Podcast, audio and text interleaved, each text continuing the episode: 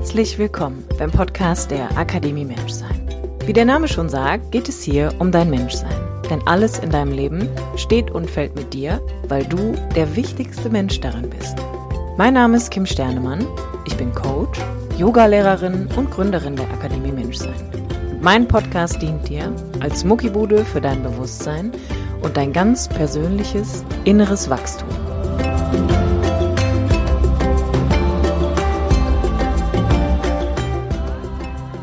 Herzlich willkommen zu einer neuen Episode vom Podcast der Akademie Menschsein mit mir, Kim Sternemann. Die heutige Podcast-Folge ist ein Interview mit der wunderbaren Sandra Wurster von den Bauchfrauen. Ich bin ganz, ganz, ganz verliebt in diese wunderbare Frau. Das muss ich an dieser Stelle nochmal sagen, liebe Sandra, wenn du das hörst. I'm deeply in love with you. Sandra ist die Gründerin der Bauchfrauen und ursprünglich gelernte Tanzpädagogin und sie hat was auf die Beine gestellt, nämlich eine Online-Plattform, die der Selbstliebe und der Persönlichkeitsentwicklung gilt. Und in dem heutigen Interview stelle ich ihr ein paar Fragen dazu, wie es eigentlich zu dieser wunderbaren Community gekommen ist namens Bauchfrauen, was ihre Intention, Schrägstrich, ihre Absicht war, diese Arbeit zu leisten und was wir in den nächsten Monaten eigentlich noch von dieser wirklich lebensfrohen und extrem ehrlich und authentischen Frau erwarten dürfen. Ich bin voller Stolz und ich hoffe, dass du dieses Interview genauso gerne hörst wie ich, denn Sandra hat nicht nur so viel Kraft und Energie, sondern leider könnt ihr sie im Podcast ja nicht sehen, aber es ist so viel, so viel Liebe und so viel Ehrlichkeit in dem, was sie sagt, dass ich an dieser Stelle eigentlich nur sagen kann, Podcast an, ganz viel Freude beim Zuhören und ich bin sicher, sie wird dir genauso gefallen, wie sie mir gefällt. Herzlich willkommen, liebe Sandra, in dem Podcast der Akademie Menschsein. Es ist sehr schön, dass du da bist. Und ich, hi! Ich würde dich jetzt einfach einmal vorstellen, damit äh, die Leute direkt wissen, wen ich hier vor mir habe. Und zwar, du bist die Sandra, du bist Visionärin, Speakerin, Autorin und seit über 13 Jahren Tanzpädagogin. Und du bist die Gründerin der Selbstliebe-Plattform Bauchfrauen. Mhm. Das ist erstmal ein Brett. Hast du sehr schön zusammengefasst, voll gut. Ja. Danke, danke. Ich würde, ich würde super gerne ähm, direkt einsteigen, weil es gibt noch ein bisschen mehr über dich zu sagen. Du hast ja auch ein ganz tolles Buch geschrieben mit dem Titel Das Leben ist zu kurz, um den Bauch einzuziehen. Da würde ich tatsächlich gleich drauf eingehen, denn das kenne ich auch. Den Bauch einziehen, das kenne ich tatsächlich auch. Mich würde in erster Linie einfach mal interessieren, wie wird man Tanzpädagogin? Also was war, was war deine Intention damals, Tanzpädagogin zu werden? Das ist ja eine sehr spannende Frage, weil ich mich oft gefragt habe, wenn meine Mama mich damals nicht mit drei Jahren irgendwie schon in den Kinderjazz ähm, für Anfänger hineingesteckt hätte, ob dann das Feuer so ja ent, entflammt überhaupt ähm, geworden wäre. Ähm, also damit hat es angefangen, dass meine Mama mich irgendwie in einen Tanzkurs gesteckt hat und seitdem war Tanz für mich einfach so viel mehr als Bewegung oder Sport. Es war für mich so eine starke, spirituelle, emotionale Ausdrucksform. Nur, dass ich damals noch nicht wusste, wie spirituell sie für mich ist. Und ähm, ich habe dann weitergemacht mit Standard und Latein bis zu meinem elften, zehnten Lebensjahr. Und dann hat leider die Dame aufgehört. Und das Spannende ist, ich bin ja heute so ein bisschen auch bekannt dafür, dass ich so sehr viel über Selbstliebe, Body Positivity ähm, predige und rede und eingeladen werde. Ähm, und mir wird jetzt erst klar, wie wertend auch der ganze Tanzraum war. Wir mussten damals dünn sein, wir mussten damals schön sein, wir wurden zum Teil angemalt mit Bräunungscreme, damit wir so und so aussehen. Kleine Kinder wurden geschminkt für Wettkämpfe und Wettbewerbe. Also das ist schon eine krasse Nische auch für sich, was schade ist, weil eben das dadurch sehr vielen ja vermasselt wird dass sie quasi sich für den Tanz öffnen, wenn sie nicht dem Ideal wieder entsprechen. Und als meine damalige Tanzlehrerin, die ich übrigens sehr geliebt habe und die sehr, sehr toll war, ähm, aufgehört hat, da war ich so circa zehn, war ich erstmal so ein bisschen lost in diesem Tanzbereich. Und ich weiß noch, und das liebe ich so, das muss ich echt sagen, das liebe ich, das haben nämlich nicht viele Menschen. Da bin ich ganz arg glücklich, dass ich das so in mir trage, schon immer. Ich habe damals Honey gesehen. Ich weiß nicht, ob du dich an den Tanzfilm noch erinnern ja. kannst. Da oh, musste ich ja. elf, um, elf oder zwölf gewesen sein. Und ich dachte, die ist so cool, ich will auch so cool sein und das kann ich doch auch. Ich kann auch ins Jugendhaus gehen und irgendwie so ein bisschen andere Kinder rumkommandieren und sagen, was ich tun soll oder was sie tun sollen. Und dann, so hat es angefangen. so hat es angefangen mit dem absoluten Vertrauen in mir und zum Universum quasi so. Das wird schon, das Leben macht es schon irgendwie passend. Und das ist so eine, ähm, Message, die mich oft gerettet hat und die mir oft es erleichtert hat, mutig meinen Weg zu gehen, auch wo ich nicht weiß, wie es sein wird oder wie mein Ziel oder das Ende sein wird. Und so hat es angefangen quasi, dass ich in Jugendhäusern anderen erzählt habe, ähm, was sie tun sollen, bisschen Talent natürlich auch hatte und dann bemerkt habe, hey, die, die, die, die Kinder, die hören auf mich, die haben Bock, die mögen, wenn ich sie führe. Ähm, und dann habe ich gedacht, okay, geil, was gibt's da für Möglichkeiten? Und dann habe ich quasi schon, bevor ich die Tanzausbildung begonnen habe, fast das halbe Jugendhaus hat mir schon gehört. Also das ist, äh, also eigentlich war das schon mein Jugendhaus. Ich hatte schon darauf so eine kleine Tanzschule gemacht und ja, habe immer schon so eine Begabung in Anführungszeichen gehabt, mir Fläche zu nehmen. So trotz Widerstand. Ich habe den Widerstand auch gespürt, um Gottes Willen. Aber mir war das Bums. Ich wollte was, dann habe ich es mir geholt. Ich weiß noch, dass die damalige Chefin von dem Jugendhaus gesagt hat, so, da war ich irgendwie 15 oder 16, du bist aber ganz schön fordernd. Du, du bist nicht meine Chefin, so. Und das stimmt. Also, ich hatte immer schon viel mit dem Leben und mit mir vor, was natürlich auch Nachteile hat, um Gottes Willen. Aber die schönen Sachen waren halt, was daraus alles entstanden ist, quasi. Und ähm, als ich das Buch geschrieben habe, das nehme ich so kurz, um den Bauern zu ziehen, hat damals meine, ähm, wie heißt sie, Kindergartenerzieherin, also als ich angefangen habe, das zu schreiben und das äh, dann irgendwo in der Zeitung stand oder so, bei uns regional, hat meine damalige Kindergartenerzieherin mir geschrieben und hat gesagt, Sandra, das hat nicht im Jugendhaus schon angefangen. Ich so, hey, wie meinst du das? Und dann sagt die Britta so, Sandra, das hat schon im Kindergarten angefangen. Du hast irgendwelche Tanzshows kreiert auf No Angels damals und hast dann die anderen zu deinen Background-Tänzern gemacht. Und weil du so ähm, Angst hattest, dass sie dich im Stich quasi lässt, dass die Arbeit umsonst ist, hast du mit neun oder acht Verträge mit denen abgeschlossen. Und ich musste so lachen, weil ich dachte so, yes, girl, das passt so gut zu mir. Und damals war das halt so, das, es war voll negativ besetzt. Also es war immer so, dass die Kritik immer von Lehrern oder Eltern, äh, Kritik von Lehrern und Erziehern war so, ja, die Sandra, die ähm, fordert und rumkommandiert viele rum und so.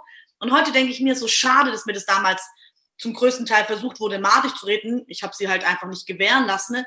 Weil das auch eine Begabung ist. Es ist auch mhm. ein, eine Stärke, sich hinzustellen, jungen Jahren zu sagen so, ich habe Bock auf die Verantwortung, ich führe euch, wir kreieren was Großes so.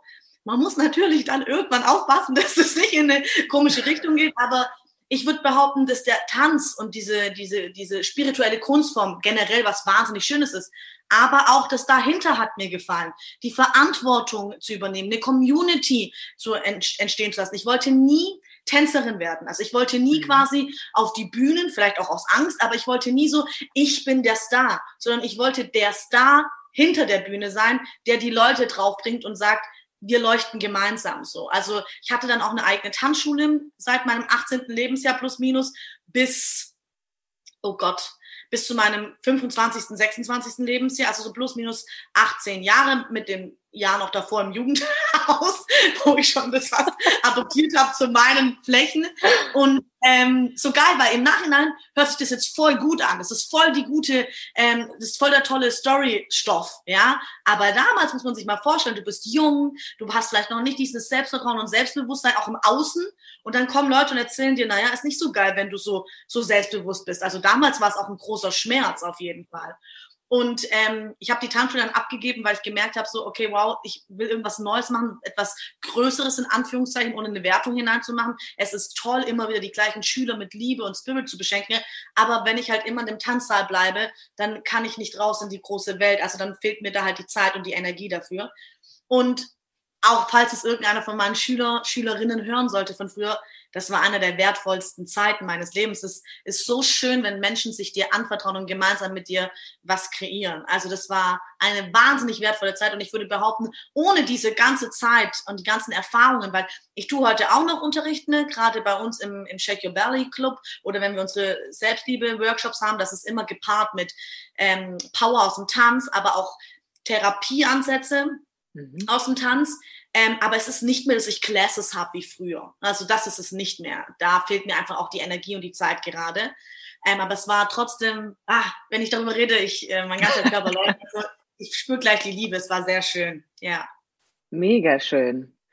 Jetzt hast du ja, also darüber hinaus, korrigiere mich, wenn ich das ähm, falsch sage, aber vor sieben Jahren ja das, die Selbstliebe-Plattform Bauchfrauen gegründet, wo es halt überwiegend, wie du selbst gesagt hast, um Body Positivity geht.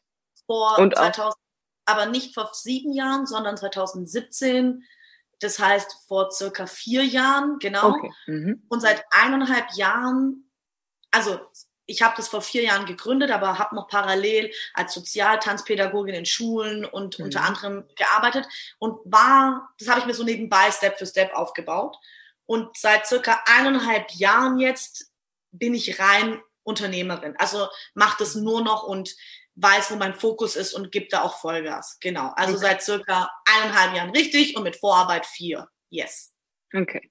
Was war denn, also was waren deine Intentionen? Weil wenn es da jetzt um Persönlichkeitsentwicklung und auch Body Positivity geht, dann ist natürlich meine Frage so, ist dir, also war dir das ein wichtiges Anliegen, weil du auch durch den Tanzbereich gemerkt hast, dass es eigentlich in einem Bereich, wo es na, um den Körper einfach geht, ne? Um auch, also Tanz ist für mich definitiv auch Ausdruck von sich selbst, das eigentlich nicht gab, also dass es überhaupt wenig Body Positivity in dem Bereich vorher gab. War das deine Erfahrung und war das so mit die Intention, warum du das gegründet hast?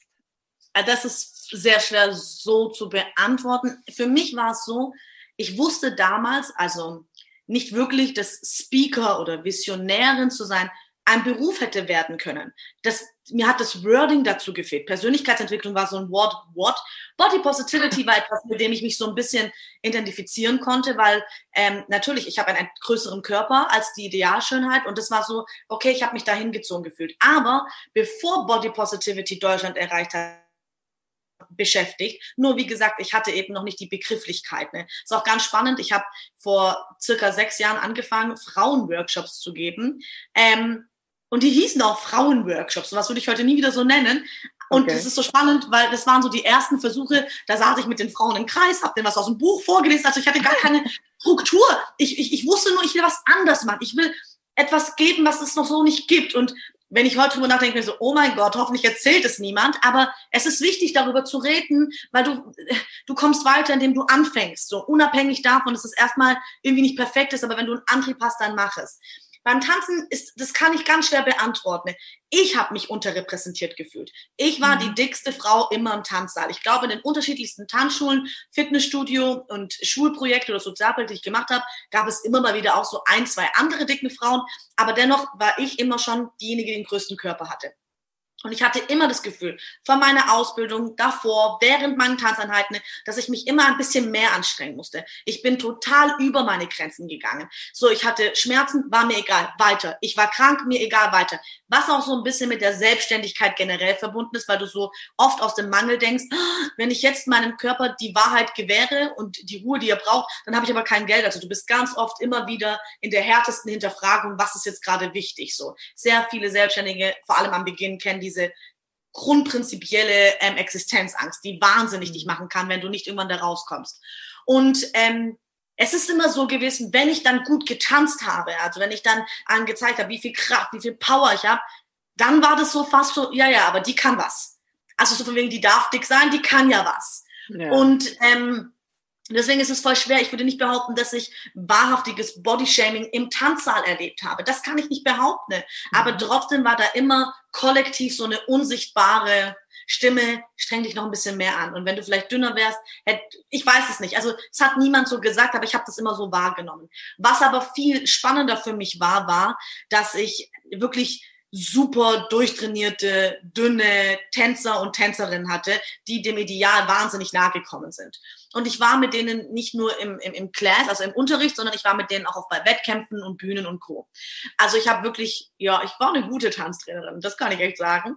Und ähm, Tatsächlich habe ich aber bemerkt, dass es den meisten Menschen schwer gefallen ist, also den Kids, auch den Jungen, ähm, auf den Bühnen wirklich zu rocken, also richtig sich selbst zu feiern. Das fällt den Deutschen in Anführungszeichen eh sehr, sehr schwer. Sie haben nicht diese Mentalität so von wegen, das süße Nichtstun zu genießen oder irgendwie zu sagen, ich bin toll. Wir lernen hier in der Schule ja dieses System Nächstenliebe und wir sind gemeinsam stark und das hat auch seine Fürs.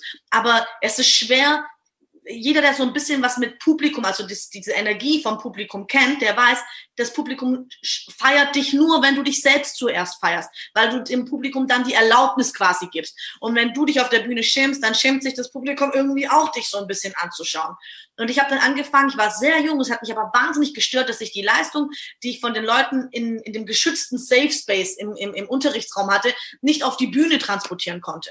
Und durch die Gespräche, die ich angefangen habe und Meditation und Co. hieß es dann irgendwann, ja Sandra, aber wir vergleichen uns, die anderen sehen besser aus und ähm, vielleicht sind wir nicht gut genug. Also diese, dieser innere Konflikt mit den Selbstzweifeln. Und ich dachte mir dann irgendwann, ich war sehr jung, ich war 18 oder 21, irgendwie so, ich dachte so, fuck, das ist ein Riesenproblem gerade, das ich festgestellt habe, weil das bedeutet, dass das kein, jeder hat ein privates Problem, ob er selbstbewusst ist oder nicht, sondern es ist wirklich ein gesellschaftliches Problem, dass wenn sich nicht mal die Schönen in Anführungszeichen, nicht mal die Dünnen wohlfühlen, wer darf sich dann wohlfühlen? Und dann rennen wir ja alle eine Illusion hinterher, die wir gar nicht also die wir gar nicht erfüllen können. Also wir rennen bewusst in unser Unglück.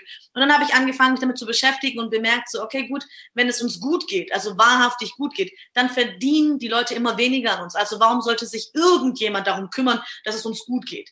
Und ich habe angefangen, quasi mir zum Motto zu machen, hey, ich will nicht nur, dass meine Tanzschüler sich bewegen, sondern mich hat einfach angefangen auch zu interessieren, was sie innerlich bewegt. Und ich habe angefangen zu meditieren mit ihnen. Ich habe angefangen, unterschiedliche Methoden im Training zu machen. Und das war ganz spannend, weil ähm, ja, da kam auch das Feedback von ein paar Tanzschulleitern von wegen so, dafür bezahlen sie dich aber nicht und es kommt irgendwie Kritik rein, äh, also es kommt negative Kritik von den Eltern auch, die schwitzen zu wenig, bla bla bla bla. Also diese Leistung immer im Außen. Wir sind ja in dieser Gesellschaft ständig geübt, alles im Außen zu kennen und zu sehen und zu fühlen. Und das Spannende war so, ein paar Jahre hat es gedauert, so zwei, drei Jahre, aber meine waren dann die, die egal wie viele Leute da waren im Publikum, dass die Musik ihren Körper, ihre, ihre Seele so gefühlt haben, dass alle nach den Auftritten zu mir gekommen sind und gesagt haben, wie machst du das? Wie schaffst du das, den ihre Seele rauszuholen, während sie tanzen? Das war Arbeit, das war psychologische Arbeit. Ähm, und als ich aufgehört habe vor drei Jahren bei den, oder vor zwei Jahren bei den letzten Tanzschulen, ähm, komplett zu unterrichten mit meinen längsten Schülern, dann haben mir alle so quasi Liebesbriefe nochmal geschickt und sich bedankt für die gemeinsame Zeit. Und ich musste so hardcore weinen, nicht mal nur, weil es schön war und die Erinnerungen und weil ich etwas loslasse, was ich auch sehr geliebt habe, sondern weil ich bemerkt habe, fuck, ich habe mein ganzes Leben lang schon gecoacht.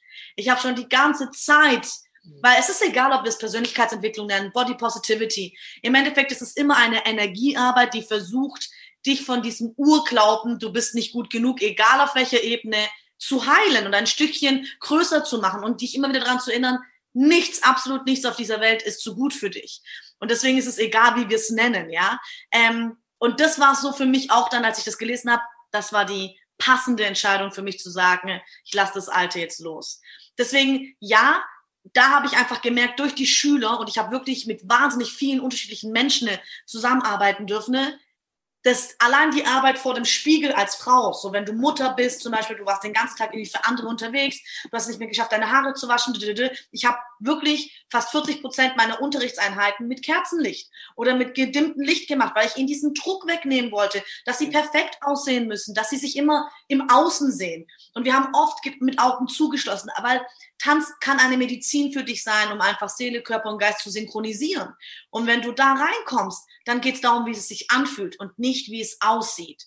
Ähm, also ja, da habe ich gemerkt, so, da ist viel Wertung im Tanz und das war so ein wahnsinniger Aha-Moment für mich, so, wow, nicht mal die durchtrainierten in Anführungszeichen, die schönen in Anführungszeichen, die fühlen sich wohl, okay. Und wie geht's dann den Rest der Welt, der vielleicht gar nicht diesem Maßstab auf irgendeiner Ebene gerecht wird?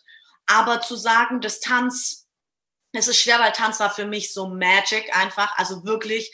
Ähm, und ich glaube immer die Kinder und alles, was ich dann erreicht habe, auch im Tanz, ne, da war dann kein Platz mehr für Wertung. Also nicht mehr so, wie man es sonst kennt. Heute rückwirkend denke ich manchmal schon noch so, wow, ich habe auch viel Mist gebaut. Also das würde ich heute nicht mehr machen. So die Leute also als ich ganz, ganz, ganz jung war, da war es wirklich so, ich wollte die, die, die, die Leistungstänzer, ich hatte Leistungstänzer, ich wollte die auch an ihre Grenzen körperlich bringen. Und wenn dann sich manche übergeben haben, dann war ich auch so hart, dass ich gesagt habe, so, ja, wisch es dir weg und mach weiter. Das würde ich heute nie wieder machen. Ja, weil ich mir denke so, oh mein Gott, das ist auch schlimm, sowas zu sagen für mich. Aber ich will damit nur sagen, man wird nicht so. Das ist ein Prozess, den musste ich auch lernen. Und ich habe, ähm, ich weiß, dass all diese Schüler auch von damals mir verziehen haben, weil ich das aus Liebe gemacht habe. Auch aus Liebe kann man Dinge falsch machen. Aber damals war das halt mein Gedanke so, das ist das Richtige, wenn ich so ein bisschen noch härter noch härter. Und du kannst, also die Welt kann erst weicher werden, wenn du zu dir selbst weicher wirst. Genau, und das war halt ein Prozess. Yes. Genau. Absolut. Weißt du, was ich so richtig, richtig gerne an dir mag, Sandra? Dass ähm, ich habe irgendwie, ich glaube, so von einem Jahr oder anderthalb habe ich so ein bisschen angefangen, dieses Thema Selbstliebe auch ein bisschen kritisch zu beäugeln, weil ich mhm. irgendwie mich gefragt habe, so, hat sich, also fragen die Leute sich, aus welcher Absicht heraus sie sich selbst lieben wollen. Und du sprichst es auch eigentlich immer an. Die meisten kommen ja auch in so eine Thematik von, ich muss jetzt mal anfangen, mich selbst zu lieben, weil irgendwie wird es überall mehr oder weniger auch gepredigt und es ist ähm, so ein Trend auch irgendwie, alle nehmen sich an und alle lieben sich. Aber aus dem Gedanken heraus, wenn ich erst besser bin, dann dann bekomme ich, was ich will. So, wenn ich mich erst noch ein bisschen mehr optimiert habe, dann ist mein Leben schön. Und ich mag das, ich mag das so gerne. Das geht so krass in Resonanz mit mir, weil du das auch offen und ehrlich ansprichst und sagst, ey, auch da gibt es so versteckte Falltüren, wo man eigentlich ja. auch immer gucken muss, will ich, will ich mehr leisten oder will ich wirklich lernen, so sein zu dürfen, wie ich bin? Und da hat mich beispielsweise auch echt der Titel von deinem Buch so krass angesprochen, weil ich auch, ich glaube, die Hälfte meines Lebens meinen Bauch eingezogen habe und irgendwann gemerkt habe, ey, was ist da eigentlich für ein permanenter Druck in mir und für eine Anspannung? Und wenn ich dieser Anspannung, jetzt ist halt mein Thema einfach auch Gefühle und Emotionen, wenn ich dieser Anspannung mal den Raum geben darf, was lerne ich denn dann eigentlich über mich? Also und das, genau, also A zu dem Punkt zurück ist es so, ich glaube, es ist ganz arg wichtig auch zu beobachten, aus welchem Motiv du Selbstliebe machst, ja. weil als, als, also ich rede jetzt einfach mal für die Frau. Männer haben auch wahnsinnig viel Schmerz und es ist nie, dass ich gegen die Männer rede. Ich rede immer mhm. nur, ich, also ich spreche mich nicht gegen Männer, ich spreche nur für Frauen. So, das ist mir ganz wichtig, nochmal klarzustellen. Ja. Ähm, als Frau ist es ja so, dass dir ständig gesagt wird in deinem Leben, wie du zu leben hast. Das heißt, Regeln, wie du einfach als Mutter, weiblich, Sexualität, nicht zu viel, nicht zu wenig Partner, bla bla bla. Aber gleichzeitig auch dieser optische Druck, wie du auszusehen hast. Und ähm, ob wir wollen oder nicht, wir sind tatsächlich auch in so einem recht modernen Land wie Deutschland immer noch nicht gleichgestellt mit den Männern, auf politischer, ökonomischer oder gesellschaftlicher Sicht. Und viele nehmen diese ähm, Ungleichheit nicht wahrhaftig bewusst wahr, sondern eher als ein so unsichtbares Unmächtigkeitsgefühl. Und was passiert dann einfach, dass man stattdessen in die Kontrolle geht. Ja, und dem Kontrollverlust irgendwie entgegenzusteuern. Und das, was ist eine Diät? Eine Diät, wenn du ein halbes Jahr oder ein Jahr lang nichts isst, ja, und danach alle sagen so, und dass man noch sieht, das ist ja noch etwas, was man sehen kann. Persönlichkeitsentwicklung ist ja oft, oft etmal etwas, was man nicht sofort sehen kann, weil es innerlich eher stattfindet. Und du bekommst dann Komplimente, dann denkst du so, ja, geil, ich habe Kontrolle. Wenn du was viele Frauen ja in der Zeit wahnsinnig tun, dieses Online-Shoppen, also dieses viel kom ähm, konsumieren, egal woher es kommt, bla bla bla. Das ist ja auch, wenn dann du Komplimente bekommst, wieder ein neuer Look, du siehst super aus, ist auch eine Kontrolle vom Gefühl, ich kann jedenfalls meinen Körper beeinflussen. Deswegen ist auch der Schmerz im Körper bei Frauen so intensiv, weil das das Einzige ist, in Anführungszeichen, was uns zum größten Teil selbst gehört. Ja, viele Feministen würden das jetzt auch wieder abstreiten, Bezug auf Sexualität in Ehen und so, aber du, ich glaube, du weißt, was ich meine. Ja. Wenn ich jetzt jemand bin, der generell mit Kontrolle, das haben wir sicherlich alle, aber sehr krass ein Thema habe, dann wird es auch zu einer Kontrolle, wenn ich jeden Tag Me-Time betreibe, jeden Tag meditieren muss, dann wird es einfach nur noch zu drei weiteren Punkten auf meiner To-Do-Liste. Und da ist es ganz arg wichtig zu sagen, okay, warum betreibe ich das? Um wieder mich irgendwo ja schmücken zu können. Das mache ich jetzt übrigens auch, wie du schon gesagt hast, ja.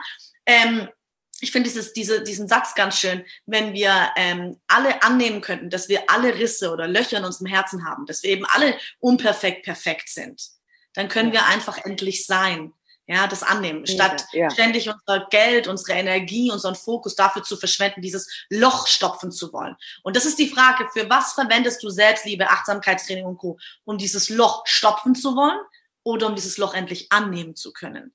Weil wenn du das Loch annehmen möchtest, dann fängst du an, dich Sachen zu fragen wie, was würde die Liebe jetzt mir raten? Ja, wie würde ich mit einem Kind, das ich über alles liebe oder das ich vielleicht schon habe, sprechen? Kann ich so mit mir selbst sprechen? Also aus dem Druck heraus, aus dem Getriebenmodus raus. Ähm, unter anderem, da gibt es ja viele Faktoren. Das ist so die eine Sache. Das war mir nochmal ganz wichtig ähm, zu sagen. Das zweite ist mit dem, ähm, das, das Leben ist zu kurz, um Bauch anzuziehen ich habe, das war ganz spannend, weil das war so mein Lebensmotto ganz lange. Und dann, wie gesagt, meine Reise war auch äh, spannend. Ich wusste nicht ganz, also wie gesagt, ich hatte kein Wording für meine Energie am Anfang. Ich wusste noch nicht wohin. Ich habe gedacht erstmal, ich werde Modebloggerin. Also nichts gegen Modeblogger. Mein Gott, fühlt euch frei und liebt das, was ihr tut. Dann bin ich immer happy damit. Aber ich habe gemerkt, so irgendwie Fotos von meinen Looks zu kreieren, das fand ich irgendwie nicht dann so nice. Aber das war halt immer, ich habe dafür Komplimente bekommen. So dieses, du siehst cool aus und du traust dich, du selbst zu sein. Und ich habe nicht ganz verstanden, warum es so mutig schon ist, man selbst zu sein. Ich habe den Widerstand auch gespürt von außen, ne? aber man muss dazu wissen, ich bin sehr früh von zu Hause ausgezogen mit 16. Mhm. Ich hatte ein sehr schwieriges ähm, Start ins Leben und auch bis heute noch echt, ja, nicht so easy Beziehung zu meinen Eltern, aber da übe ich Verzeihung, Akzeptanz und Liebe und das hilft. Ähm, das bedeutet, wenn du mit 16 von zu Hause ausziehst, freiwillig in ein Heim und es wirklich nicht easy ist, dann fällt es dir ein bisschen leichter eventuell, also mir, ähm, deine Liebsten zu enttäuschen und deine eigene Wahrheit zu finden, weil du wirst gezwungen vom Leben, dann deine Wahrheit zu finden. Sonst landest du eventuell wie 99 Prozent der anderen Heimmitbewohnerinnen schwanger, arbeitslos, und, oder sogar in Drogensucht. Also du kommst dann mhm. in so einen Schleife, wo du nicht raus. Also das heißt, ich war gezwungen, das zu tun, was ich liebe, weil das das Einzigste war, was mich von diesem Schmerz, den ich damals als junger Mensch erfahren habe, auch gerettet hat. Ich war sehr religiös damals noch, also hatte den Glauben ganz stark zu Gott, der dann sich immer mehr transformiert hat zum Glauben zum Universum und zu allen Göttern. Und ähm, da zu merken, ah, okay, ich werde dafür gefeiert, in Anführungszeichen, dass ich mir Fläche nehme und dass ich zu mir stehe und es fällt so vielen schwer, das könnte eventuell eine Inspiration sein. Und ich habe dann angefangen, wie gesagt, so einen Modeblog zu machen, war bei Shopping Queen, das ist ja in Deutschland so ein mhm. Format mit Guido Maria Kretschmann. Und ich war auch jung, ich war 23, muss ich gewesen sein. Und dann habe ich damals im Fernsehen diesen Spruch gesagt, das Leben ist zu kurz, um den Bauch anzuziehen. Und der Guido, der natürlich selbst ein Körperthema hat, hat es so gefeiert und kam dann auch nochmal zu mir und hat gesagt, Sandra, du hast so eine freie Schnauze und du bist so eine lebensfrohe Natur, mach was damit. Aber Kim, jetzt musst du dir mal kurz vorstellen, ich war Tanzpädagogin, ich habe mehrere Tage, mehrere Stunden unterrichtet, war nie schlank, das Geld hat nie gereicht.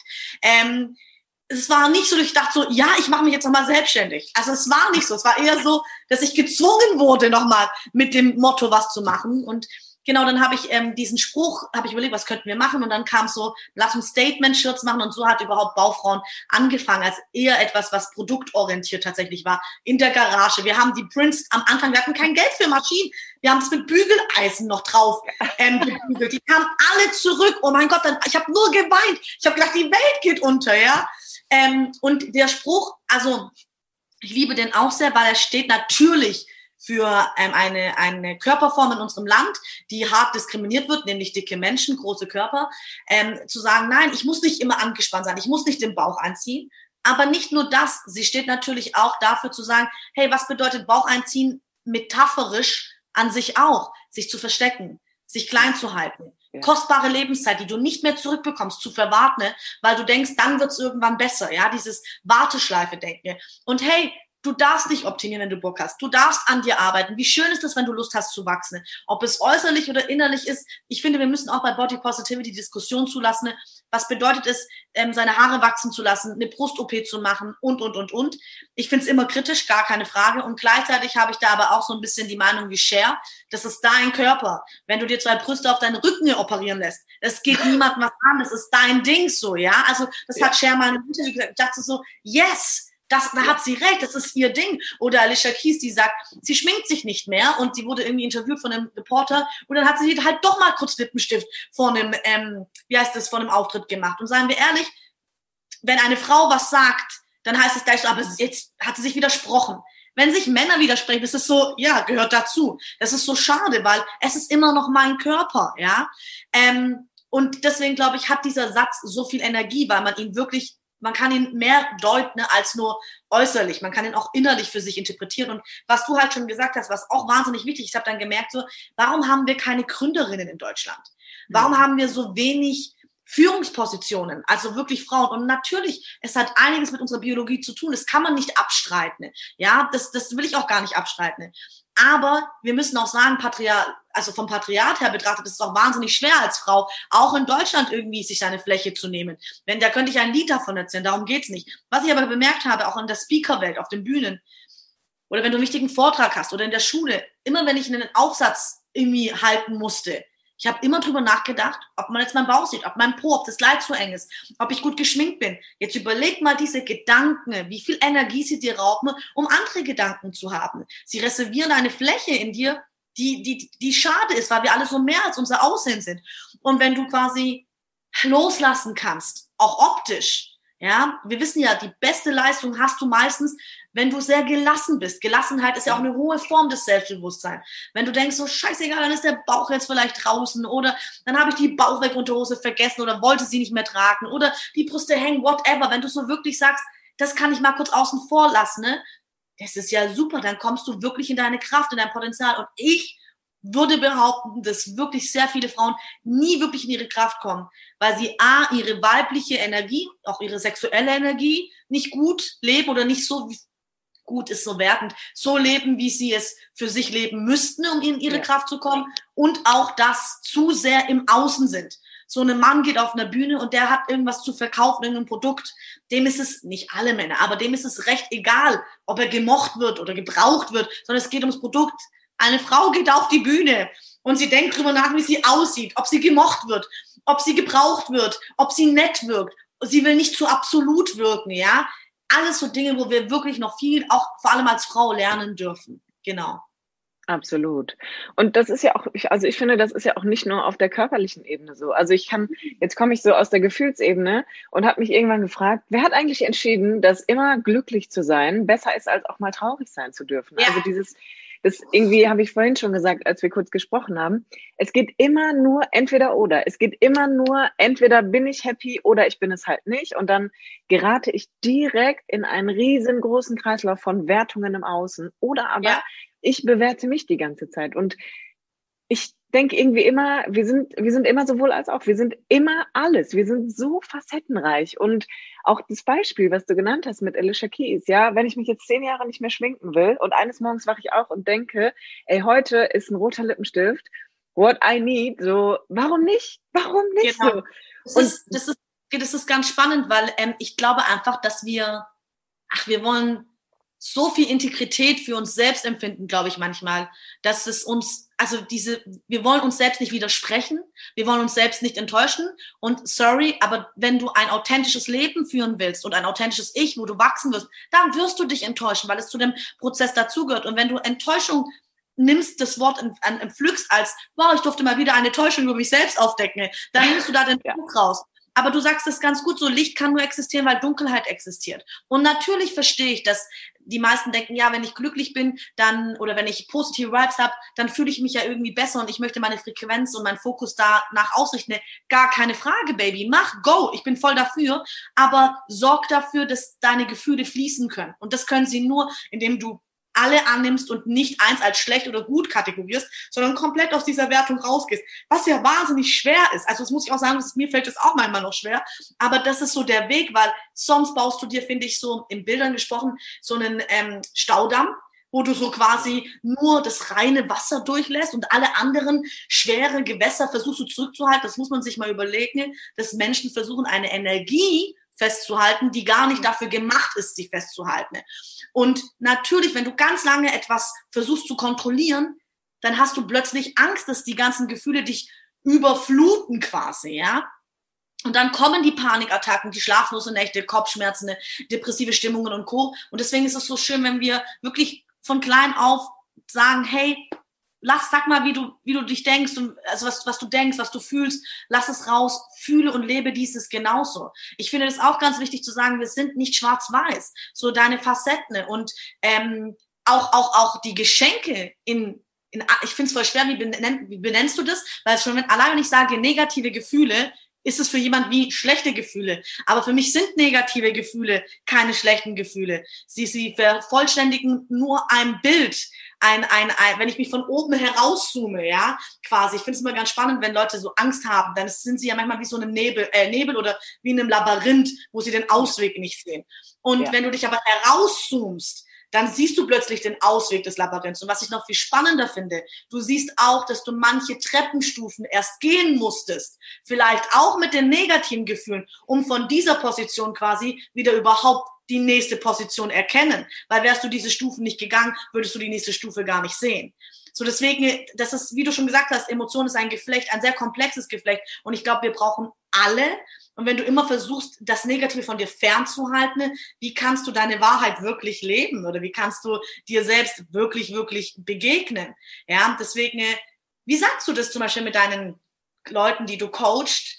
Ähm, wie benennst du negative Gefühle? Also ich würde, ich erkläre dann erstmal, dass es ja eigentlich keine negativen Gefühle gibt. Ne? Mhm. Das, äh, das sind bewertende Gefühle. Also das, was ich, ich gehe mal hin und sage, ey, das, was sind, was sind Gefühle, die du schnell bewertest oder die dir sofort in den Kopf kommen, wo du in einen inneren Konflikt direkt mitkommst, wo du sofort sagst, ich stelle mal die Frage, was darf immer noch nicht sein? Und dann antworten Menschen sofort, Wut darf nicht sein, Traurigkeit darf nicht sein, ähm, nicht funktionieren darf nicht sein, keine Leistung bringen darf nicht sein, faul sein darf nicht sein. Und dann kommen wir auf einmal in einen riesengroßen Pool, wo eigentlich auch klar ist, dass wir hier mit einer Angst arbeiten. Und dann ist die nächste ja. Frage, die ich stelle, was befürchtest du denn, wenn du faul bist? Was befürchtest ja. du denn, wenn du keine PS mehr auf die Straße bringen kannst? Das Feedback von außen, nicht geliebt zu werden, nicht zu reichen, ne, beurteilt, ja. bewertet zu werden. Ne? Aber das ist eine sehr schöne Frage, dieses, was darf ähm, nicht sein? Das ist voll gut. Und also ich habe nur ein Bild, was mir da gleich eingefallen ist. Ich hatte vor circa eineinhalb Jahren habe ich einen ganz tollen Mann kennengelernt ähm, durch eine Filmproduktion. Und wir, also ich hatte das Gefühl, wir hätten uns einander verknallt gehabt. Wir haben ewig dann telefoniert. Wir wohnen, wohnten nicht in der gleichen Stadt. Und es ging irgendwie so drei Monate hin und her geschrieben und ähm, wir treffen uns bald, bla bla bla. Wir waren beide beruflich sehr eingebunden und von heute auf morgen hat er quasi kein Interesse mehr gezeigt. Also wir haben nicht mehr telefoniert. Ich habe gemerkt, so, okay, irgendwas hat sich geändert. Keine Ahnung was. Und Frauen haben es ja ganz oft in Partnerschaften, ne, dass wenn sie nicht mehr gewollt werden, ne, dass sie dann anfangen, sich zu fragen, was habe ich falsch gemacht? Warum bin ich nicht gut genug? Also quasi so dieses, es liegt an mir. Und ähm, das war sehr spannend, weil ich, ich habe zu mir selbst gesagt, pass auf, Sandra, das wird jetzt wehtun, das wird wehtun, aber was dir wehtun darf, ist, dass quasi es kein gemeinsames Wir gibt, dass du diesen Menschen nicht mehr weiter kennenlernst, was dir nicht wehtun darf, nicht von ihnen geliebt zu werden, weil dann wirst du von jemand anderem geliebt oder du liebst dich selbst ein bisschen mehr als vielleicht sonst und guckst, wo du den, die Differenz quasi herkommst. Und nimm es an. Nimm es an, dass dich ein Mann einfach nicht will und habe keine Angst, das auszusprechen. Also vor zehn Jahren, wenn ich gesagt hätte, so, oh, mich will jemand nicht, das wäre voll die Beleidigung für mich gewesen in einem Beziehungskontext. Aber die reine Annahme, das einfach so anzunehmen, wie es ist, ja. ohne zu werten und mir diese Gefühle, diese traurigen Gefühle zu erlauben, den Verlust das hat mir so geholfen. Das war der kürzeste Liebeskummer aller Zeit. Das war krass. Geil. Das war ja. sehr, sehr krasse Erfahrung. So diese, wow, wenn du dahin kommst, diese reine Annahme wirklich zu üben, heißt es nicht, dass der Schmerz weg ist. Der Schmerz ist da. Wir kommen nicht darum, finde ich, Schmerz nicht zu erfahren. Aber wir kommen darum, ähm, zu sagen, dass wir nicht leiden wollen. Wenn, weil leiden tun wir, also Buddha hat es sehr gut zusammengefasst. Leiden tun wir immer nur dann, wenn wir das, was ist, die aktuelle ähm, den aktuellen Zustand quasi nicht annehmen können, sondern in den Widerstand gehen, also Gegenenergie produzieren, um uns irgendwie ja andere Geschichten erzählen zu wollen und weil wir Angst haben auch, wenn ich eine Freundin erzähle, ja du, der, der hat sich ja nicht mehr gemeldet, ja, echt, der wollte dich nicht mehr. Also quasi diese Angst auch wieder so, was andere wieder denken. So. Und es ist ja, also was ist das dann auch für eine Freundin? Aber also eine andere Sache. ja. Aber das war so echt dieses zu sagen, okay, ich nehme es komplett an. Und wenn man so ja in der Glücksforschung ist, also bin ich nicht, aber wenn man sich mit den Büchern und ähm, was einfach da für Studien Zeit rausgekommen ist. Ich weiß nicht, kennst du den Film? Es ist ein sehr schöner Film. Ähm, Hectors Reise oder Suche nach dem ewigen Glück. Ja. ja. Das ist einer meiner Lieblingsfilme und weil er sehr vieles abdeckt, finde ich. Sehr, sehr vieles innere Kind, Angst, bla bla bla. Und wo er dann, also wo dieser Mönch ihm quasi sagt, alles zusammen. Und auch der Glücksforscher sagt, dein Gehirn, deine Emotionen, deine Lebendigkeit kann quasi nur ausgefüllt werden und dieses Universum ausgestrahlt zu 100 Prozent und darüber hinaus, wenn du genauso die Verletzbarkeit, also wenn du alles lebst, wenn du alles fühlen kannst und nicht eins ausschließt. Und das war damals, ich glaube vor drei Jahren habe ich den ersten Mal gesehen und dachte so, wow, okay, alles zusammen. Das ist, das fand ich sehr, sehr spannend. Ja. ja. Absolut.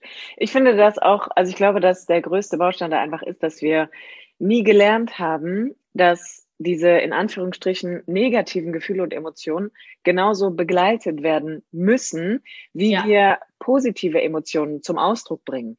Also das ist so ein bisschen so ein, wo ich auch immer gedacht habe, das wird einfach von Kind an wird das weggedrängt. Niemand, niemand hat Bock auf traurige Kinder oder ähm, ja. immer wütende Kinder. Keiner hat Bock drauf irgendwie, dass du dich im Supermarkt äh, einmal durch den Edeka-Gang wälzt. So und ich bin, ich glaube, ich bin sehr früh damit in Kontakt gekommen, weil meine Mom so ganz oft erzählt hat, ich war ein sehr, ich war ein sehr impulsives Kind. Also ich habe schon, ich habe früh Bock gehabt, das zu machen, was ich gerne möchte und auch meinen Gefühlen Ausdruck zu geben. Und sie sagt immer, weißt du, Kim, wenn du dich bei Edeka auf den Boden gewälzt hast, dann habe ich mich neben dich gesetzt und habe gesagt, weißt du, Schatz, take your time. Ich bin da, oh. ich bin da und es ist okay, dass das jetzt so ist. Und wow. das ist so, da kriege ich jetzt noch eine Gänsehaut. Weil das wirklich, damit, ohne ja. Witz, weil sie war ja gar, also die meisten Eltern, und das ist jetzt auch kein Bewerten, aber ich glaube, ich kann mir gut vorstellen, dass mir das auch passiert, so dieses, du bist witzig, ich wollte nämlich auch gerade von einer Kindermutter, also witzig, ich spüre deine Energie, ich wollte davon auch gerade erzählen, aber noch kurz zu der Mama, wie schön, weil sie voll weg vom Außen war, so was sagen jetzt die anderen, gucken die an, sondern sie war bei dir und hat sich gerade auf Herzenshöhe mit dir verbunden gehabt, also nicht nur von, von Auge zu Auge, weil das wäre so ein bisschen erwachsener zu Kind, sondern sie ist runter und sie hat zu dir gesagt, hey, deine Welt bricht gerade zusammen. Vielleicht kann ich es nicht ganz verstehen, aber ich gebe dir kurz Zeit, okay? Und das ist es ja. Und das können viele nicht. Und das ist ähm, vor kurzem ein Post gesehen auf Instagram, voll schön. Du kannst, wenn dein Kind gerade viele Eltern kennen das, du bist mit deinem Kind bei Freunden und jetzt gerade bei Corona nicht, aber davor spielen die Kinder und ihr müsst aber los, weil ihr noch einen Termin habt oder irgendwas ist und du kriegst dein Kind da nicht weg. Und die meisten, ne, weil sie einfach ja, nicht wissen, wie und überfordert sind, fangen aus, aus dem Mangel, da mit dem Kind zu reden. So quasi, wenn du jetzt nicht kommst, dann kriegst du das nicht mehr, dann kommen wir nie wieder her. Das macht ja die Welt von so einem Kind ganz oft noch viel kaputter, weil es denkt so, warum werde ich denn jetzt bestraft quasi für das, was ich denn fühle? So, das muss man sich mal, was wir da ständig machen mit Kindern. Ja. Und du kannst aber auch zu dem Kind sagen, hey, du hier schön, gell? Ich weiß, du willst gerade nicht weg. Wie wär's denn, wenn wir einen Termin gleich jetzt machen, wann wir das nächste Mal wieder spielen? Dass du kommst mit beiden an deinem Ziel. Die Frage ist, wie kannst du dein Kind mehr Respekt und Liebe entgegenbringen und auch deine eigene Energie langfristig ja. mehr schonen?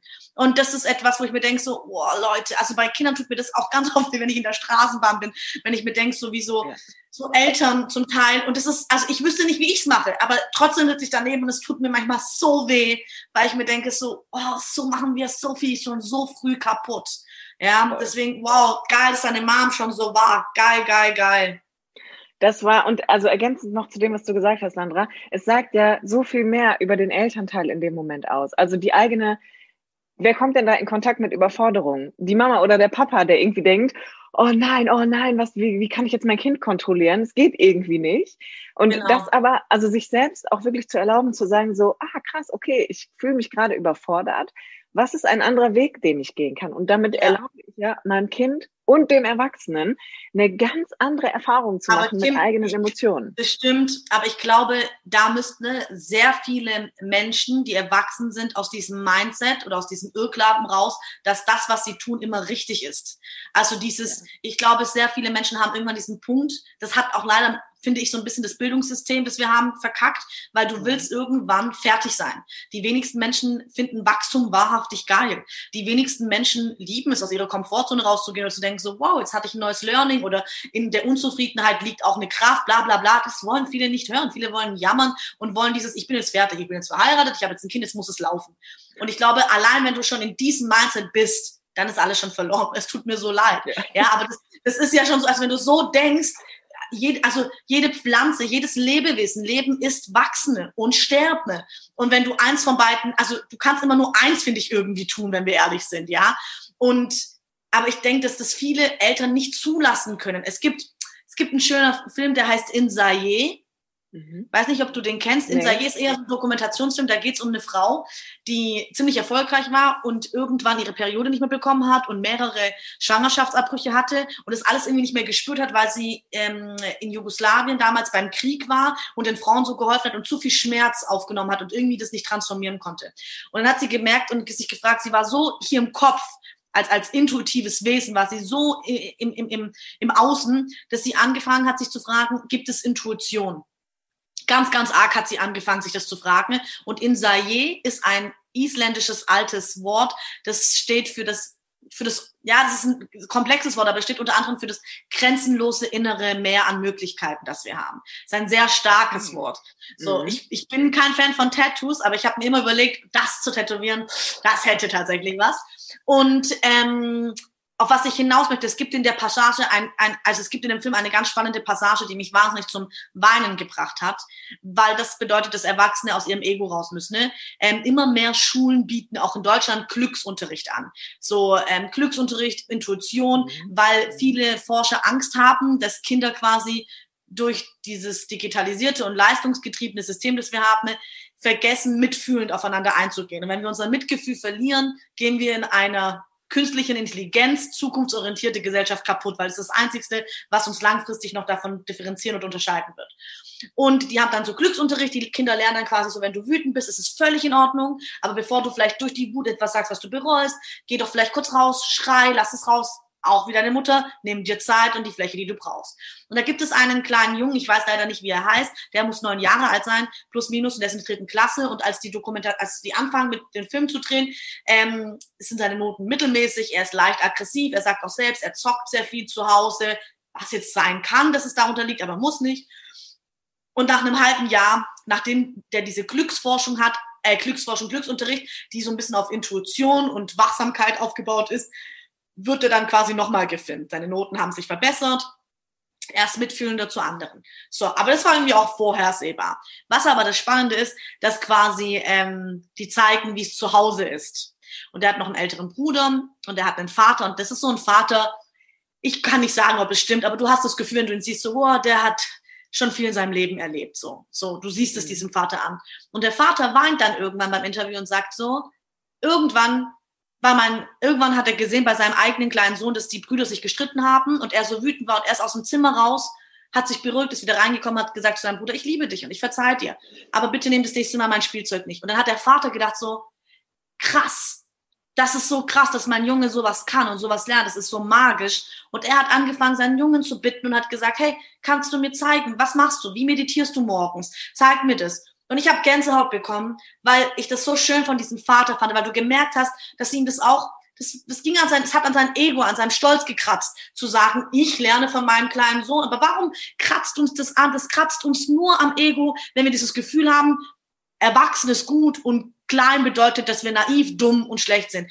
Aber man kann es auch anders sehen. Man kann sagen, du bist groß und du hast so viel Verantwortung, du musst Rechnung bezahlen, du musst auf einmal dich um so viele Dinge kümmern und ein kleines Wesen ist noch viel mehr vielleicht in seiner Intuition, ähm, ist noch viel mehr an den an, an Wundern dran, whatever. Also es gibt voll schön, wenn wir anfangen, von, von klein zu groß zu lernen, von groß zu klein. Und wenn wir irgendwann gar nicht mehr in der Wertung sind und sagen, wir lernen von Seele zu Seele. So, das wäre irgendwie das Größte. Und das habe ich vorhin gemeint. Ich glaube, da müssen erstmal viele Menschen hinkommen zu sagen, hey, im Endeffekt ist es doch egal, was mein Ego mir sagt, sondern im Endeffekt, wenn das irgendwas besser in unserer Familienbeziehung entstehen lassen kann, dann ist es doch schon Spirit. So, und ähm, das war eine krasse Szene, weil ich so dachte so, wow, wie schön von diesem Dad und wie schön von deiner Mom einfach. So, das jetzt nicht, es gibt, wie, wie geht dieses Sprichwort, dieses, ähm, wenn du dich zwischen, ähm, wenn du dich zwischen Recht und ähm, Freundlichkeit entscheiden kannst, dann entscheide dich für die Freundlichkeit. So ja. dieses, es gibt, es gibt ganz viele Menschen, die brauchen es und ich hatte das auch zum Teil in Partnerschaften, dass ich immer das Gefühl hatte, nein, ich muss Recht haben, um mir den Platz für meinen Schmerz zu reservieren. Bis ich ja. gemerkt habe, es bringt gar nichts, wenn wir darüber diskutieren, wer hat Recht und wer hat Unrecht, sondern wenn wir uns endlich auf einer Ebene begegnen, wo wir einfach den Schmerz des anderen wahrnehmen. Und dann bemerkt man irgendwann, es gibt gar keine, man braucht den Raum von richtig und falsch irgendwann nicht mehr. Nein. Ja, weil dann bist du, wie du gesagt hast, in deinen Emotionen, dann bist du im Fühlen und kannst dich von diesen ständig etikettieren oder Label setzen, ne, verabschieden.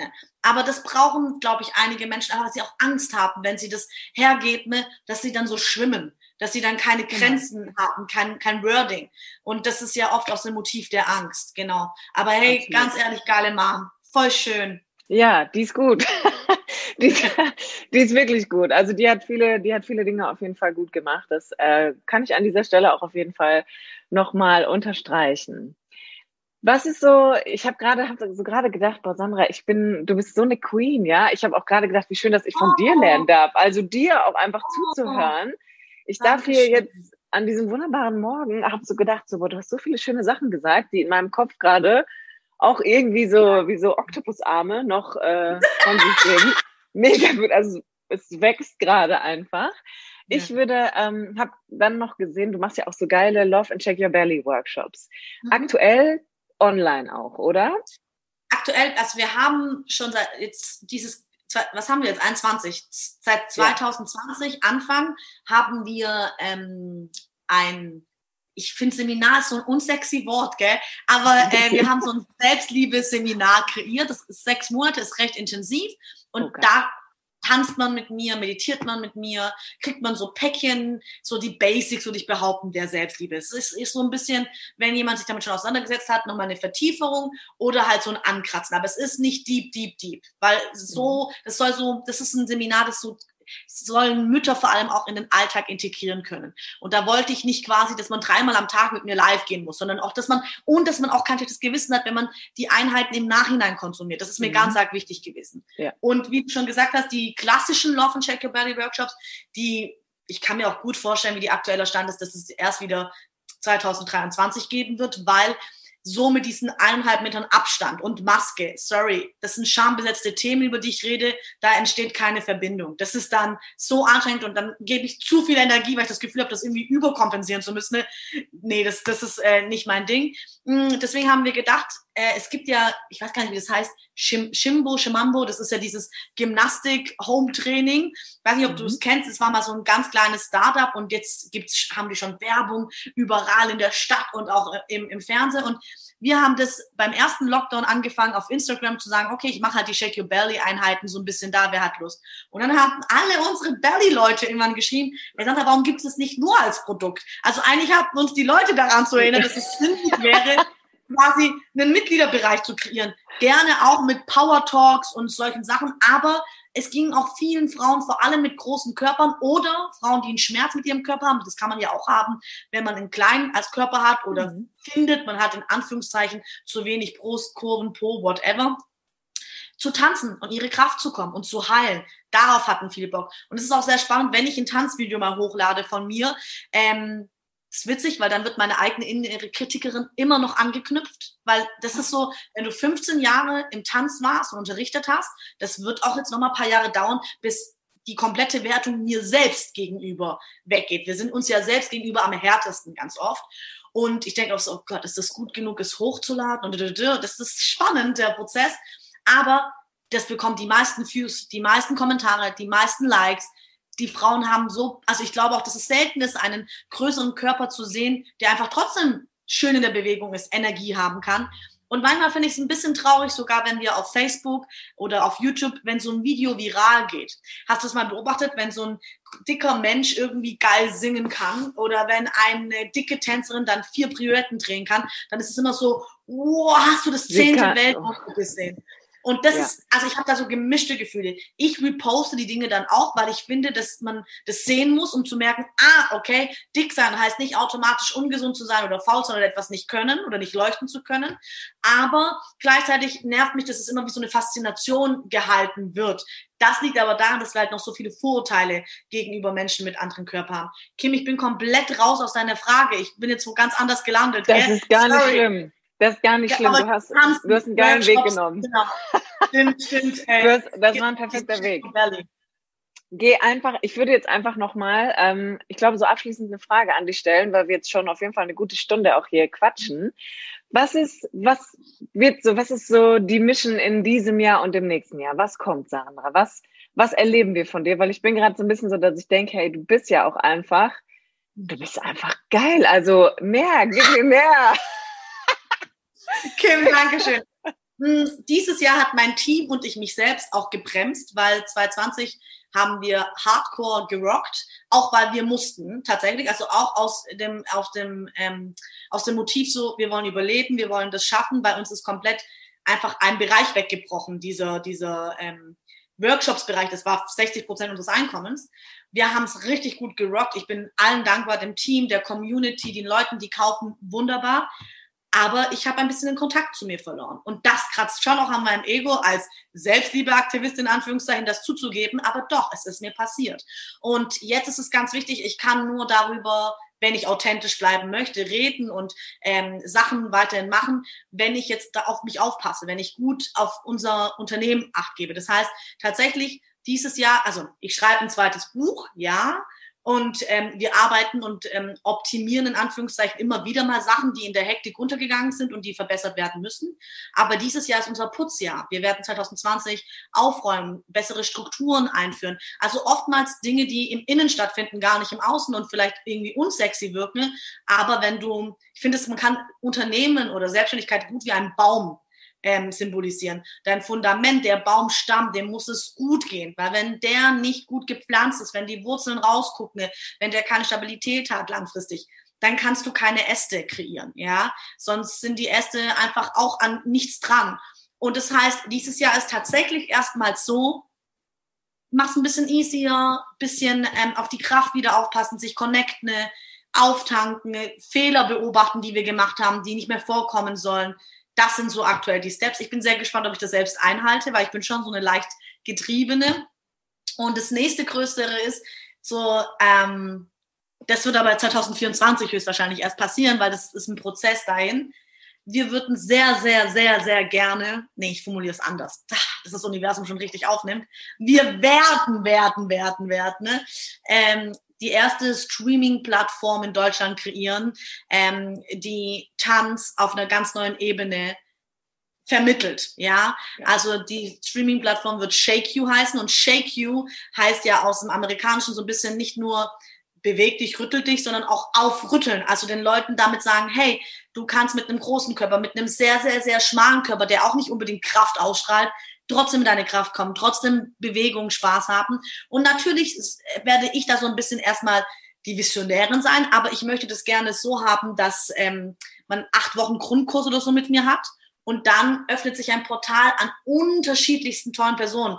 Bauchtanz, Voging, Burlesque und nicht nur von den klassischen Trainern, die dürfen auch da sein, die sind ja auch wichtig, aber auch von, von außergewöhnlichen Persönlichkeiten, die man eventuell optisch eher als nicht richtig abstempeln würde. Das würde ich sehr gern machen mit dem Slogan so ein bisschen, das Einzige, was hier abnehmen darf und vielleicht sogar muss, Babys sind deine Selbstzweifel, sonst ja. nichts. So, das, das wäre so quasi, ja, das ist unser nächstes größere, größere Ziel, aber dafür brauche ich erstmal wieder mehr Energie und ja. Kraft. Genau. Und ich muss dir ganz unbedingt sagen, Sandra, du bist nicht alleine damit. Ne? Also das ist mir ganz wichtig, dir das zu sagen, weil ich finde, das ist die Wahrheit, worüber wir die ganze Zeit gesprochen haben, dass jemand, der, ich sag mal, hässelt, auch auf jeden Fall irgendwann an den Punkt kommt und sagt so, ey, jetzt gerade geht mir die Puste aus. Und ich bin, ähm, ich stehe an dem gleichen Punkt. Also ich bin ja eher so eine Ein-Mann-Show noch gerade. Aber letztes Jahr war krass. Es war super anstrengend. Und auch das Jahr davor und jetzt gerade ist es auch eher so, dass ich denke, ey, ich könnte jetzt zehn neue Sachen machen. Aber ich mache jetzt eigentlich erstmal, ich lehne mich mal zurück, gucke mir mal an, was ich da ja. gemacht habe und lass es mal sacken. Also ich lasse es sacken. Und ich denke, das ist ein großer Teil der Wahrheit zu sagen. Es, das eine kann nicht ohne das andere funktionieren. Ja. ja. Es geht nicht anders. Ja. So, und wenn wir aber, wenn wir aber so tun, und ähm, ich weiß nicht, wie es dir da geht, aber ich glaube, das habe ich auch so ein bisschen rausgehört, gerade wenn du als Frau anfängst, so dein eigenes Ding zu machen, dann sind es immer die, die sagen, oh, ich finde es das ist so geil, dass du das machst und dass du da irgendwie so als Frau durchziehst. Und ich sage dann immer so, ey, stopp, auf der einen Seite ziehe ich durch, auf der anderen muss ich aber auch bremsen können. Ja. Und nur weil du das gerade nicht siehst, heißt es nicht, dass du, also ich habe gerade immer noch eine Schlafanzughose an, ja? Geil. Und sitze hier mit dir. So, genau. Ja. Und es ist okay, dass das so ist. Und es ist auch okay, dass ich vielleicht heute den ganzen Tag einfach nur ein bisschen rumliegen werde, weil das ist, was ich brauche, sonst kann ich nicht weitergehen. Ja. ja. Das ist, danke, dass du das an der Stelle sagst. Und ähm, ich will dir sagen, du bist nicht alleine. Damit bist du absolut danke. nicht alleine. Ja, ich glaube, dass wenn man in, in, ins Machen, ins Tun kommt, so, es ist ja so ein bisschen ähm, dominantere Energie. Und man muss ja dazu auch sagen, dass wenn es Thema Selbstständigkeit und Unternehmertum geht, was sind die Bücher, die du am meisten liest, was sind deine Vorbilder, die du machst, es ist alles männlich dominiert. Das heißt nicht unbedingt, dass das schlecht ist, aber das bedeutet, dass es Business und Unternehmen aus einer eher empfangender, hingabere Energie gar nicht so als Vorbild auch gibt. Das heißt, du darfst da, das ist so gerade ein neuer Prozess, das ist eine neue Energie, die überhaupt erstmal jetzt existiert und dieses auch ist, nicht, ist jetzt gar kein, kein Vorwurf an Männern, aber dieses klassische Strategiedenken, du musst ein Jahr lang alles im Voraus planen und du musst das und das und das machen. Vieles davon ist spannend und wichtig und hilft dir weiterzukommen und nimm es an und guck, wie du es zu deinem machen kannst. Aber das finde ich ja, das betrifft ja nicht nur in deinem Privaten, sondern das ist ja immer die Regel vom Universum. Du kannst dir Geld wünschen, so viel du willst, aber solange du dein Mindset zum Geld nicht überprüft hast und nicht zu deinem eigenen gemacht hast, wirst du auch nichts wieder zurückgesendet bekommen. Und deswegen ist auch Business eine ganz spannende Frage, vor allem als Frau, weil ich es nicht glaube und auch nicht glauben möchte, und dann wird es automatisch meine Realität, dass Business für mich so funktioniert wie für einen Businesspartner, der Klaus heißt. Ja, einfach so, ich habe einen Zyklus, ich habe meine Periode, äh, ich habe ähm, eventuell Thema Kinder, Familie nochmal. Das sind einfach andere Faktoren, wie er andere Faktoren hat. Und deswegen ist es auch wichtig, als Frau zu sagen, ne, nicht das Gefühl, wie du schon gesagt hast, so von wegen, ne, boah, ich fange an, mich zu belügen oder ich fange an, ähm, nicht mehr meine Wahrheit zu leben, sondern wie du schon gesagt hast, zu sagen, Marilyn Monroe hat es gut gesagt, so, da wo Licht existiert, existiert einfach auch sehr viel Schatten. So. Und wenn wir das nicht als positiv und negativ werten, ne, dann können wir besser damit auch umgehen langfristig. Ja. Absolut, absolut, geil. Ich habe gerade noch gedacht, oh nein, sie hat das, sie hat das verbotene P-Wort gesagt, Periode. Und ist und Periode, Nein, nein, nein, weil das, ich denke das ganz häufig, ich, weil ich immer noch mitbekomme, dass es für andere so ein, so ein, oh Gott, das Wort Periode darf man nicht sagen. Dann denke ich auch mal so, was?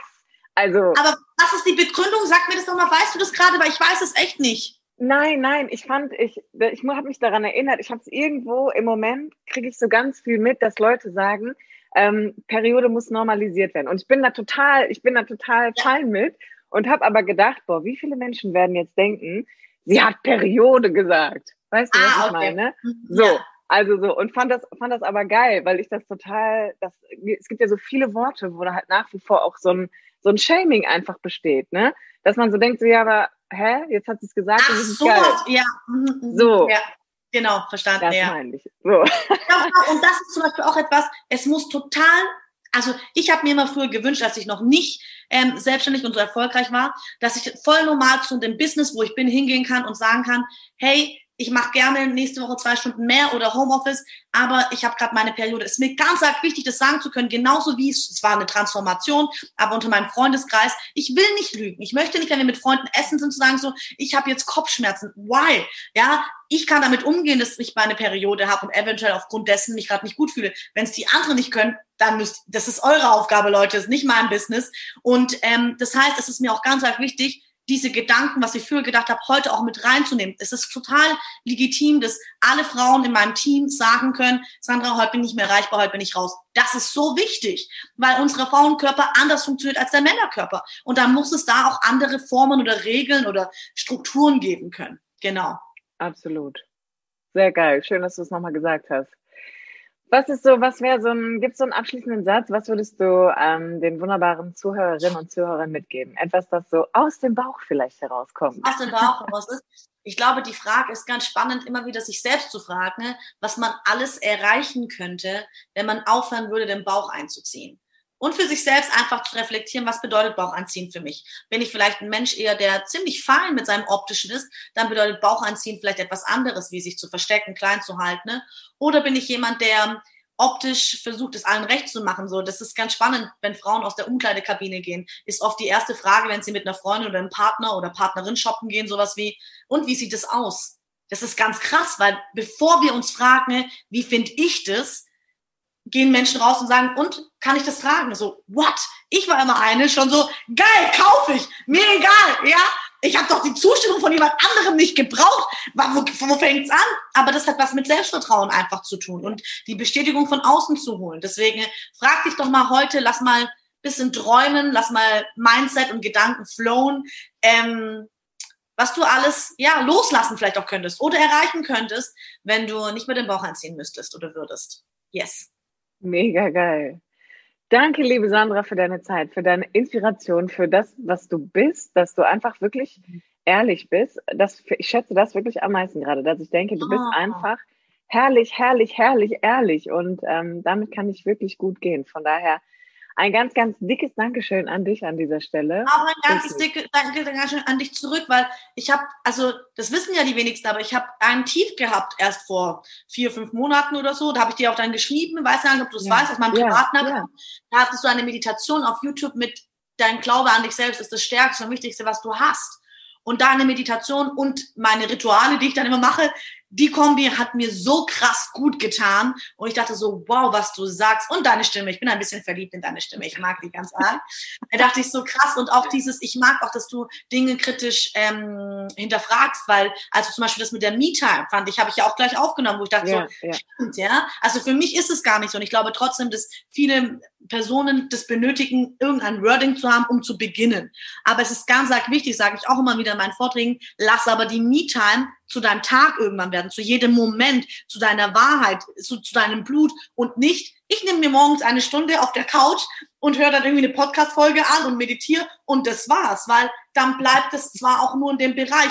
Das alleine würde eventuell auch schon für mehr Bewusstsein sorgen, aber das ist nicht das, wo wir letztendlich alle hinwollen. Und das fand ich voll spannend. Also ich mag deinen Content und deine Energie auch so, so, so sehr, Kim. Deswegen auch Dankeschön für dein Sein, für dein Leuchten, weil es ist immer eine Einladung für alle anderen, eben mitzuleuchten. Ja, that's the mission. That's the mission, definitiv. Yes. Vielen lieben Dank, meine Liebe. Ähm, ich ja, wünsche dir jetzt einfach erstmal einen ganz wunderbaren Tag und ich denke, wir hören uns nochmal.